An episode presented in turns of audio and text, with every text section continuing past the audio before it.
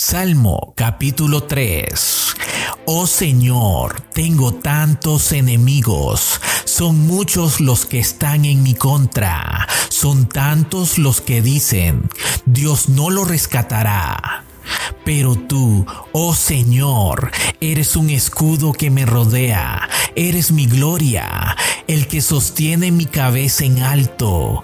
Clamé al Señor y Él me respondió desde su monte santo. Me acosté y dormí, pero me desperté a salvo, porque el Señor me cuidaba. No tengo miedo a los diez mil enemigos que me rodean por todas partes. Levántate, oh Señor, rescátame, Dios mío, abofetea a todos mis enemigos, destroza los dientes de los malvados. La victoria proviene de ti, oh Señor. Bendice a tu pueblo.